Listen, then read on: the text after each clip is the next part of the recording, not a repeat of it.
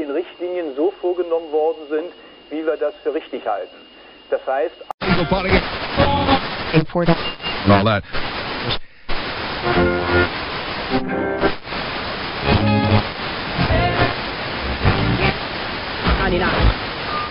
all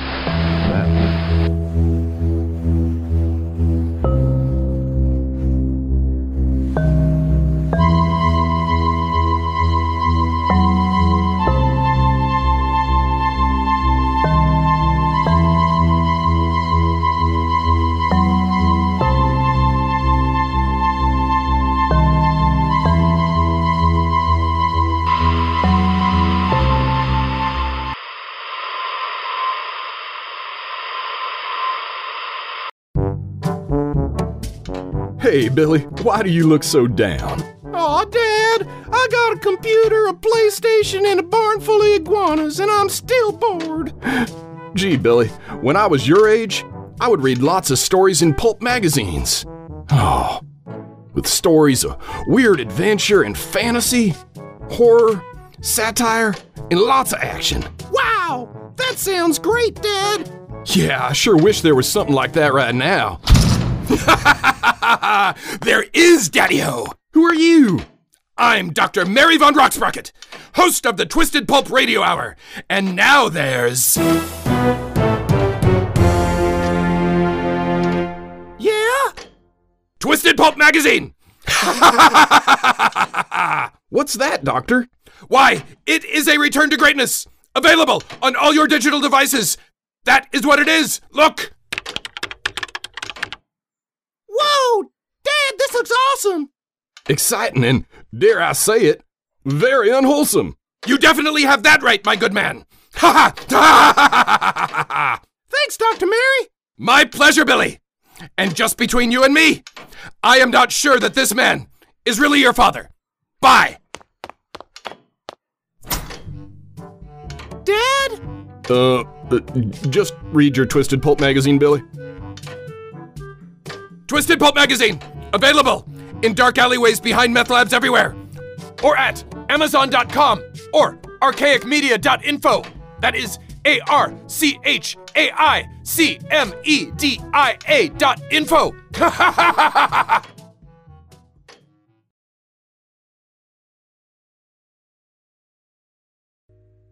Voices by Jack Dann is copyright 1991 by Omni Publications International Limited. First published in Omni August 1991. One time recording granted to Dead Airwaves by permission of the author. All rights to this story are reserved by the author. Voices by Jack Dann. Read by Wesley Critchfield. I was carefully papering the balsa wood wing struts of my scale model, Gotha GV Bomber, when Crocker asked me if I ever spoke to dead people. The Crocker is a member of the Susquehanna River Model Makers and Sex Fiends Association, which doesn't say much because all you have to do to become a member is hang out in the shack by the river and make models. Everyone thinks he's right off his nut. One of the guys nicknamed him Crocker Shit because of all the stupid stories he told, and the stupid questions he asked. And the name stuck.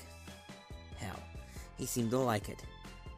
But nobody broke his arms or his legs or smashed up his models, and so he stayed on, kind of like a mascot. He was fat, freckled, and wore his white blonde hair in a brush cut. But he was also smart in his way and he was 12, a year younger than me. And he was in 7th grade honors. Steve, did you hear me or what? He asked me, turning down the volume on the club's battery operated radio. It was playing the Big Bopper's Chantilly Lace. Since Buddy Holly, Ritchie Valens, and the Big Bopper had died in an airplane crash back in February, radio stations were still playing their stuff all the time. And here it was August, you ever talk to a dead person or not? No, Bobby, I said. I was trying to work air bubbles out of the paper. This Gotha was the only model of its kind, and would have a wingspan of over six feet. My stepfather had given me the kit on my birthday. I never talk to anybody who's dead. except for maybe you. Now turn the volume back up. But the song was over, and the disc jockey was saying something about Lou Costello being dead. I couldn't remember if he was the fat comedian or the skinny one. But I only liked the fat one, and I hoped it wasn't him. Anyway, this was frustrating work, and Crocker's shit was, as usual, fouling everything up. I have to admit, though, he had made me curious. But just thinking about dead people made me feel jittery sad, too. It made me think of my dad, my real dad, who had died in the hospital when I was seven. Funny the things you remember. I used to play a game with him when he would come home from the office every night. We had a leather couch in the den. Dad called it the library. And I would slide my hand back and forth on the cushion, and he would try to catch it. And when he did, he would hold on to it tight, and we'd laugh. Dad had gray hair. Everybody said he was handsome. But when he was in the hospital, he didn't even know who Mom and I were. He thought Mom was his mother. She cried when he got all mixed up, and I just felt weird about it. Especially when he had an attack, and then he talked in a language that sounded like Ope talk. Mom said it was because his brain wasn't working right. I knew that if I could understand it, everything would be alright. It was like he was trying to tell me what to do in some secret language and if I could only figure out the words, I'd be able to help him to get well. But then, he died, and I never got to say goodbye in a way that he could understand, because his brain never did get right again. Crocker didn't say anything for a while, which was unusual for him. When I had finished the wings, which weren't right, and I would have to do them again, I looked up and said, Crocker shit, what are you looking at? Nothing. What's all this dead people stuff? I asked, trying to treat him like a human being. I just wanted to know if you'd ever done it, that's all. Done what? I just told you. Talk to dead people. Have you? I asked, knowing for sure I would get one of his bullshit answers. Yeah, I do it a few times a week when I don't come down here. Oh, sure. Where do you do that? Every day I check the newspaper to see if anything's going on at the funeral home in the corner of Allen and Maine. If there is, I just sort of walk in and walk to the corpse in the casket and talk to him. If not, I come over here.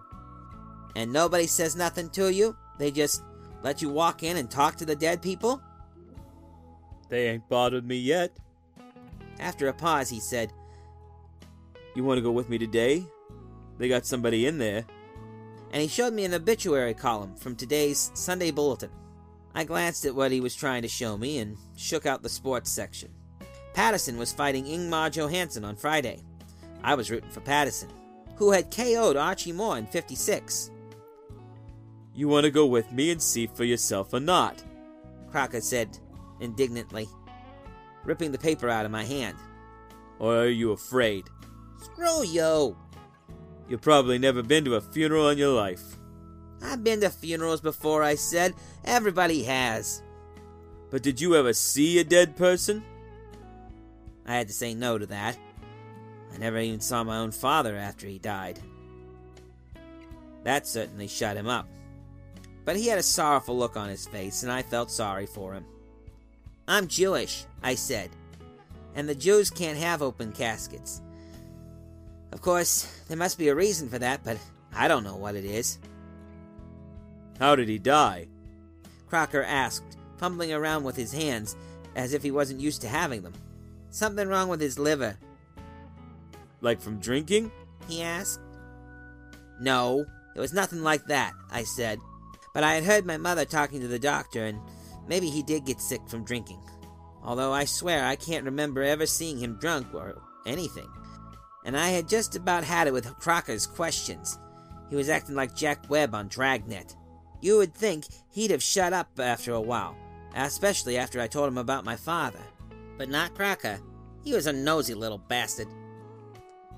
After a pause, Crocker asked, Did you ever talk to him after he died? Are you out of your freaking gourd, Crocker? Nobody but an a-hole thinks he can talk to people after they're dead. If you come with me today, I'll prove it to you. No way, sucker. I got better things to do than act like a nimble non. With your father being dead and all, I can't blame you for being afraid. Crocker said. I'd be too. Crocker, get the hell out of my life, I said. I guess I shouted it at him because he looked real nervous. But I didn't need him spreading it all over the place that I was afraid to look at a dead person. Christ. Crocker shit had a bigger mouth than my mother. Okay, I said, but if I don't hear this dead person talk like you say, I'm gonna break your head. I said it as if I meant it. I guess I did. But that only seemed to make Crocker happy, for he nodded and helped me put away the Gotha bomber. The worst part of it was that I had to sneak into my house and put on a suit and tie for Crocker. He said you couldn't just walk in with jeans and a t shirt. But a deal was a deal. I met him back at the clubhouse and we walked to the funeral home. It had been a hot, humid summer, boring as hell. There was never anything to do. Even going down to the club and smoking and working on models was boring. And to make matters worse, I thought about Marie Dickinson all the time. She was so beautiful. I could see her around once in a while, but I would never say anything to her. I was waiting for the right time. Not a good way to get through summer. Anyway, she was always with a girlfriend, and I was always by myself. No way I was gonna walk up to her and make a complete asshole out of myself in front of her and her girlfriend. She hung around with a fat girl, probably because it made her look even better. It seemed like all the good looking girls did that. Okay, you ready? Crocker asked as we approached the front stairs to the building, which was gray and white, with lots of gingerbread like my parents' house. I was born ready. Let's go. I hated this place already. We'll go right in after these people. Crocker said, nodding in the direction of a crowd of people waiting to get past the door into the parlor. Pretend like you're with them. So we followed them inside.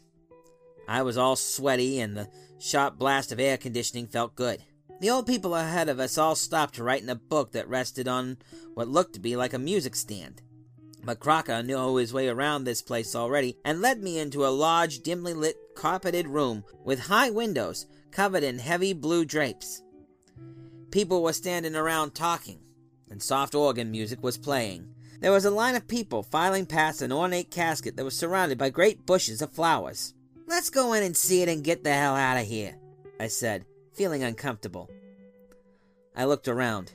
Even though this room was certainly big enough, I felt as if I was being closed up in a closet.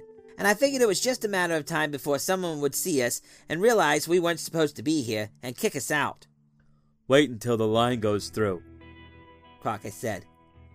But a woman wearing a silky black dress and one of those round pillbox hats with a veil put her hand on my shoulder and asked, Did you go to school with Matt? I looked at her, and I've got to say I was scared.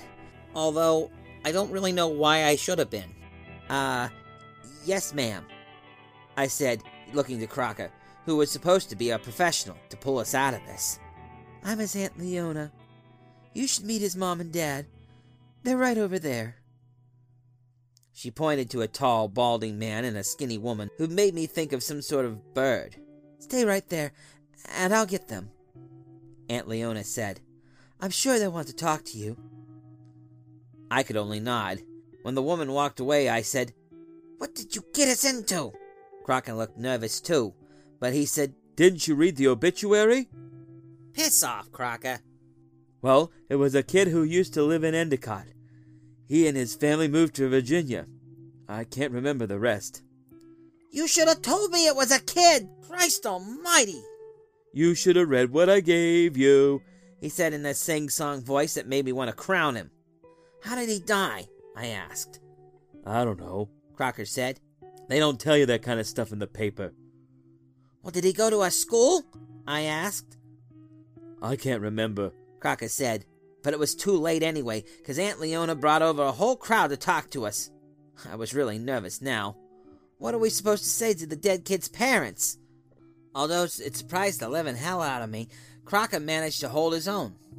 We said how sorry we were and, and what a nice guy he was. How he played a mean stickball and he was a regular nut for Bill Haley and the Comets and Jackie Williams. You know, Lonely Teardrops? And it was the craziest damn thing, because it was almost as if we knew this kid. With all the crying and hugging going on around us, I started to get that thunder sound in my ears, which I always used to hear before I was going to cry. I haven't heard that sound in a long time. I didn't even hear it at my dad's funeral, or at the house when everyone stood around and told me I had to be a big boy and all that crap. It wasn't until months later that I heard that thunder sound, when I was at home alone, practicing on the piano. I looked up and saw Dad's photograph on the piano, and suddenly, like I was crazy all of a sudden, I heard that thunder sound, and I started to cry, and it, it made me feel sick, but after that, I, I didn't cry again. Until now. Everybody was crying, including me, and Crocker shit excused us both so we could pay our respects to the departed. That's just what he said. As soon as we were out of their reach, he said, Steve, you're good at this. So are you, I said, pretending it was all an act. Now let's get it over with. Okay. Crocker said. We stood right next to the casket and looked into it. I could smell the flowers. The ones with the long, wormy things inside of them. But they didn't smell bad. The kid in the casket was wearing a suit and tie, just like us. He looked like Pug Flanders, who lived a block from me. The corpse had long black hair, which was greased back, and he had probably worn it in a DA, with an elephant trunk in the front. But whoever did him up probably thought a flat top was the height of coolness.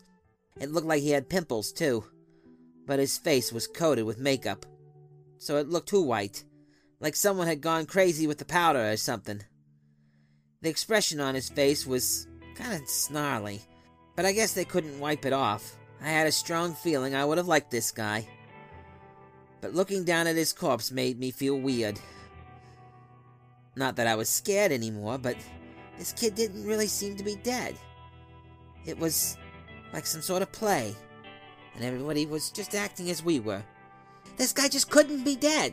He looked like he was going to sit up at any second. I blinked then because it was almost as if he was like one of those glowing religious paintings they've seen in churches. It was as if I could see the stuff of his soul or something like that. Christ, I, I almost fell backward. I knew it was all bullshit, but I saw it just the same. Crocker didn't seem to see it. At least, he didn't say anything. So it might just have been me. And then I remembered something about my father that scared me. It just sort of came out of nowhere. I remember the nurse taking my arm and trying to pull me out of the hospital room. Mom was crying and screaming, and she fell on top of Dad on the bed. I got one last look at Dad, and he looked like he was made up of lighter. A sort of halo was around him, all over him. How could I have forgotten something like that? But I did. I just. I must have just pushed it out of my mind. How do you think he died? I asked Crocker. Hearing my own voice made me feel normal again, and that was important right now. Who knows? Probably some sort of accident. Nah, he looks too good, That don't mean nothing. Crocker said. They can make anybody look good as new. Almost. He could have even have had cancer. Crocker looked up in the air.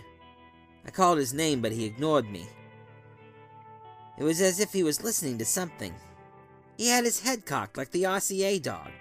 Crocker, come on, I said, after a while. I was starting to get worried. Hey, you Crocker shit! Shut up! Crocker snapped. Can't you hear him? Hear what? Just listen. I listened. I really did. I couldn't hear a damn thing. Crocker was probably off his nut, plain and simple. But I wasn't much better. Not after all the things I'd just seen with the corpse glowing like a hand on a watch. Who knows? Maybe the dead guy could talk. And maybe Crocker could hear him. But I just wanted to get out of there. I was already feeling like the walls and everything was starting to close in on me. He's leaving. Crocker said. He's saying goodbye to everybody. Cool. Okay, then let's go, I said. But I couldn't help looking at the spot where Crocker seemed to be staring. And I got the strangest feeling. And then I saw it. A pool of light, like a cloud that seemed to be connected to the body, that was now glowing softly once again.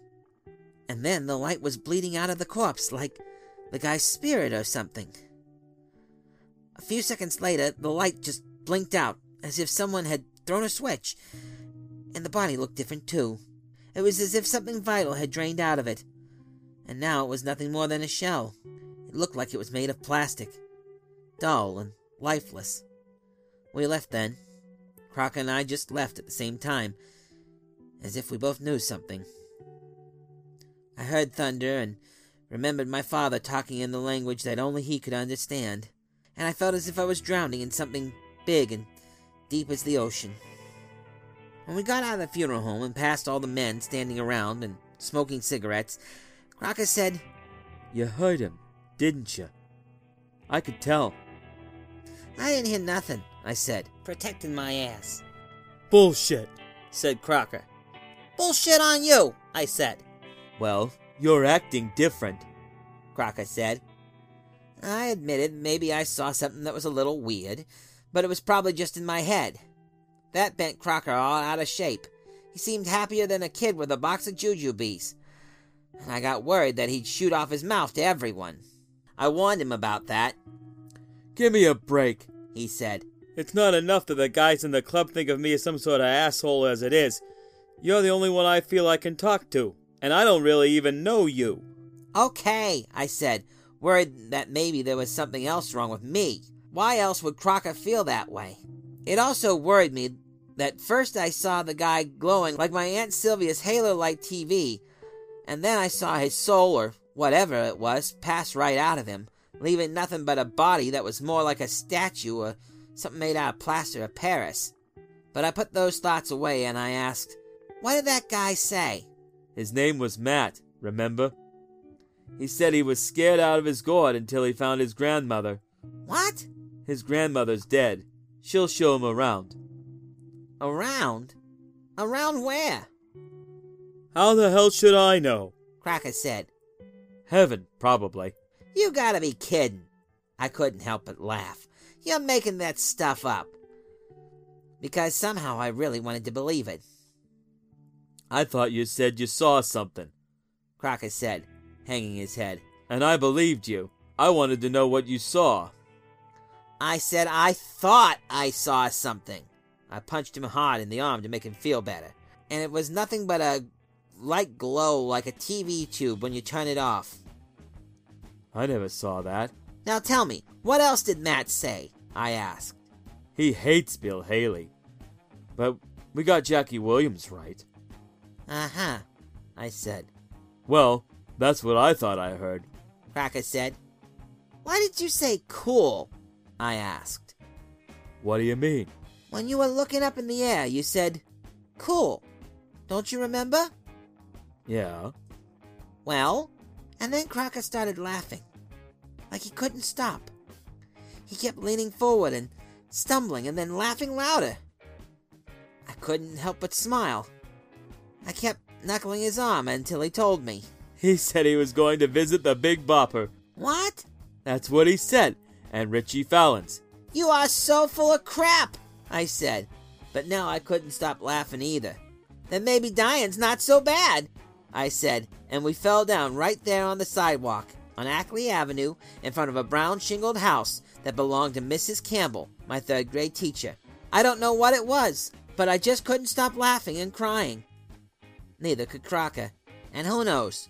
Maybe I really did see something flickering in the air above Matt's dead body while he was floating around in heaven somewhere, meeting his grandmother. And maybe he did get to see the Big Bopper. Just like the Big Bopper probably got to see Valens and Holly.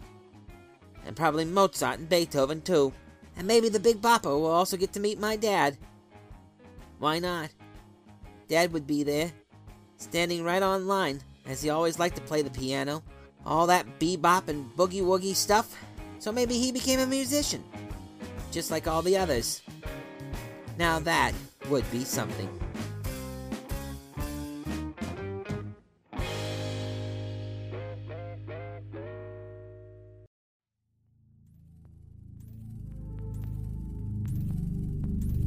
This is Jackie Ayers, and you've been listening to Dead Airwaves on KKRN 88.5. Episode 9 Voices by Jack Dann. Read by Wesley Critchfield. Theme music by Tim Slade.